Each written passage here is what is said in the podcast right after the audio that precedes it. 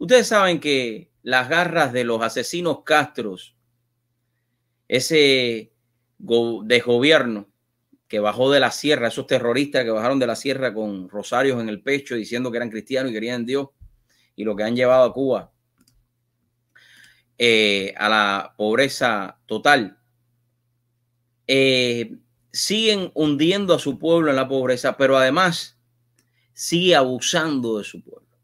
Uno de los mayores tráficos humanos, de humanos en el mundo lo comete Cuba. Y fíjense qué bien, esto lo habló Ariel Ruiz Urquiora frente a las Naciones Unidas, a la Comisión de los Derechos Humanos en Ginebra, que no lo dejaron casi ni hablar porque lo interrumpían constantemente, porque no quieren escuchar la verdad. Los médicos cubanos son víctimas de abusos, son víctimas del tráfico humano.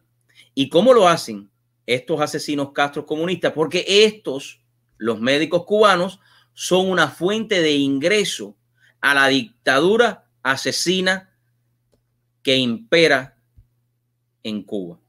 Así mismo, se lo vuelvo a repetir. Los médicos cubanos son una de las mejores o mayores eh, opciones de ingresos a la dictadura Castro asesina. Es por eso que este artículo que está aquí, quiero compartirlo con ustedes y se titula así, Abusos en las misiones, abusados en las misiones y castigados en el exilio. Hablan los médicos cubanos que eligieron la libertad. Los médicos cubanos que escaparon de misiones del, del desgobierno asesino de La Habana cuentan su dura experiencia a Diario Cuba. Esto es un periódico, cubano, un periódico muy bueno que se lo recomiendo, Diario Cuba. Amaya Tabrue Silverio había decidido no regresar a Cuba cuando viajó a Venezuela como parte de la misión médica del gobierno o del gobierno asesino de La Habana. Yo le pongo asesino porque esos son asesinos de la isla en ese país. Sin embargo, nunca imaginó que la situación de los profesionales exportados fuera tan difícil como la que padeció. Podría escribir un libro de cosas, dijo a Diario Cuba desde su actual residencia en Estados Unidos.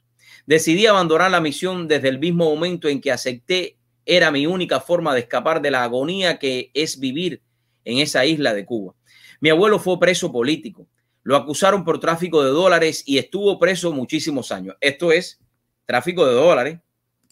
Imagínese usted, en Cuba usted no podía sacar un billetico de dólares porque ibas preso bastante años, 10, 20 años, porque claro está, ellos eh, siempre querían dominarlo todo y eso es lo que le hacían a los cubanos que de alguna manera se buscaban algún dinero y tenían dólares, ¿no?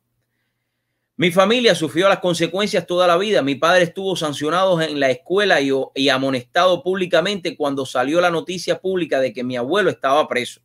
A mi tía no le permitieron estudiar en las universidades de Santa Clara. A mi tío lo quisieron expulsar muchos años después de la universidad y tuvo que irse a La Habana para poder terminar su carrera. Recordó. Fíjate todo esto porque a su abuelo lo cogieron con dólares. Por esa razón, Tavo Silverio creció entre registros de la policía y represalias con su familia. Recuerdo despertar por las mañanas y mis padres estaban sentados en la sala de la casa sin poder moverse hasta que terminaban de revisar todo. En total fueron 12 registros. Decomisaron joyas, dinero, comida, carne de res, prohibida en ese momento y que sigue siendo prohibida en este momento. Y siempre se llevaban a alguien preso.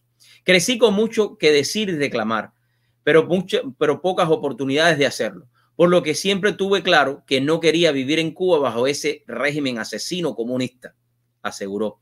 La joven villaclareña llegó en el 2010 a Caracas mientras todavía cruzaba el sexto año de la carrera de medicina. Las autoridades de la misión médica la ubicaron en el Centro de Diagnóstico Integral Amelia Blanco, donde trabajó durante un año. Luego volví a Cuba a graduarme y dos meses después estaba de vuelta en Venezuela, esta vez en Barinas, en un lugar llamado La Caramuca, donde dos meses, estuve dos meses hasta que un amigo venezolano me ayudó a escapar en noviembre del 2011, contó. En su primer año de trabajo, las autoridades cubanas le pagaban solamente 2.500 bolívares al mes, una suma que en esa época estaba por debajo del salario mínimo. En Cuba me depositaron, me depositaron, en Cuba en Cuba nunca me depositaron ni un dólar. Usted está viendo eso, mis amigos. Enviar una persona que está aleja de su familia a una misión médica y que no le depositen ni un centavo a ella en Cuba. Eso es uno de los descaros más grandes que hay en la tierra. Y todavía hay gente que me defienden los comunistas asesinos, caballero. En Cuba nunca me depositaron ni un dólar, porque como fui en condición de estudiante y no de médico, aunque sí trabajé como médico, no tenía derecho a ese dinero, señaló. Tabrue Silverio sufrió hostigamiento y vigilancia por entrar en contacto con tíos suyos residentes en Caracas. Comenzaron a amenazarme con mandarme para Cuba si los volvería a ver. Me acusaron de problemática y me asignaron a una profesora que era bien estricta y además era la presidenta del Partido Comunista de Cuba. En esa brigada, todo como un castigo para mí. La secretaria del director del CDI un día se acercó y me dijo que me iba a cambiar de dormitorio para uno cerca de ella, porque así podría vigilarme. Además me dijo que ella me velaba desde el, desde el techo del edificio cuando yo salía a la calle a caminar y que me cuidara. Fíjate todas estas cosas que le dicen a esta muchacha, ¿no? Eh, a la estudiante que vivía conmigo también la amenazaron para que le diera información sobre mí y les dijera todo lo que yo hacía. Me sentía, eh, me sentía morir con todo esto, pero más que nunca, más que nunca reafirmé que estaba en lo correcto el querer venir a los Estados Unidos, evocó. No fueron estas las únicas experiencias de privación de derechos que padeció la doctora.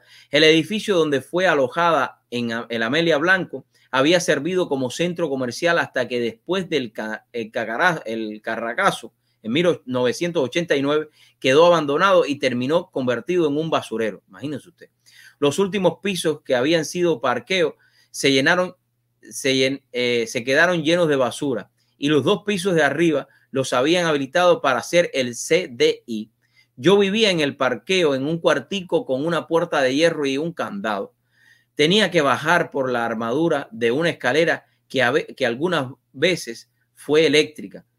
Caminaba entre la basura y convivir con las ratas más grandes que he visto en mi vida. Había poca luz o casi nada. Me moría de miedo de bajar por ahí caminar hasta llegar al cuarto, porque por más sol que hubiera, todo era oscuro. Dentro del cuarto se, se, metía a las ratas, en la cocina y en todos lados, además de que prácticamente no teníamos cómo cocinar y casi ninguna condición para vivir.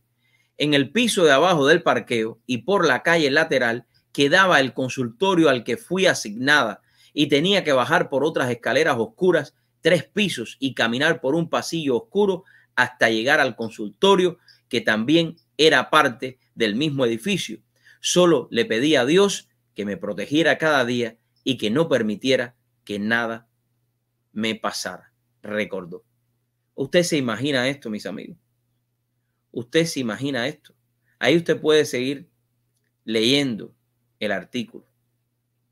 Y esto es lo que le pasa a todos estos cubanos hoy por hoy a todos estos cubanos que salen de Cuba en muchas ocasiones buscando libertad, porque también sé que dentro de esos cubanos van infiltrados hacia otros países los comunistas asesinos que son cómplices de la dictadura.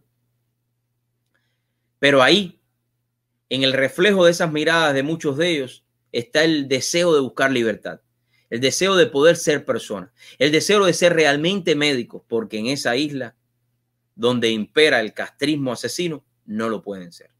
Vamos a estar tratando de contactar a algunos de estos médicos que quieran compartir con nosotros su testimonio en vivo aquí. Pero quería traerles esto porque les recuerdo que todos los días estaremos compartiendo noticias, estaremos hablando con personas que en Cuba hoy por hoy sufren la dictadura, con personas que hoy por hoy son víctimas del más cruel sistema que pueda existir, haber existido en la faz de la tierra y no, can, no me cansaré nunca hasta que me muera de denunciar el comunismo, porque el comunismo tiene que desaparecer un día de la faz de la tierra. No les prometo que sea mañana, ni de aquí a un mes, pero si todos los humanos del mundo, en todos los idiomas, nos enfocamos para eliminar el socialismo y el comunismo de la faz de la tierra, lo vamos a lograr porque en realidad los dueños de este mundo somos nosotros. Los dueños de este mundo no son todos estos asesinos, somos nosotros. Y si cada uno de nosotros lleva la voz de lo que estos mismos cubanos han pasado, estos médicos, y otros lo ven, podemos entonces encontrar la libertad para el pueblo de Cuba.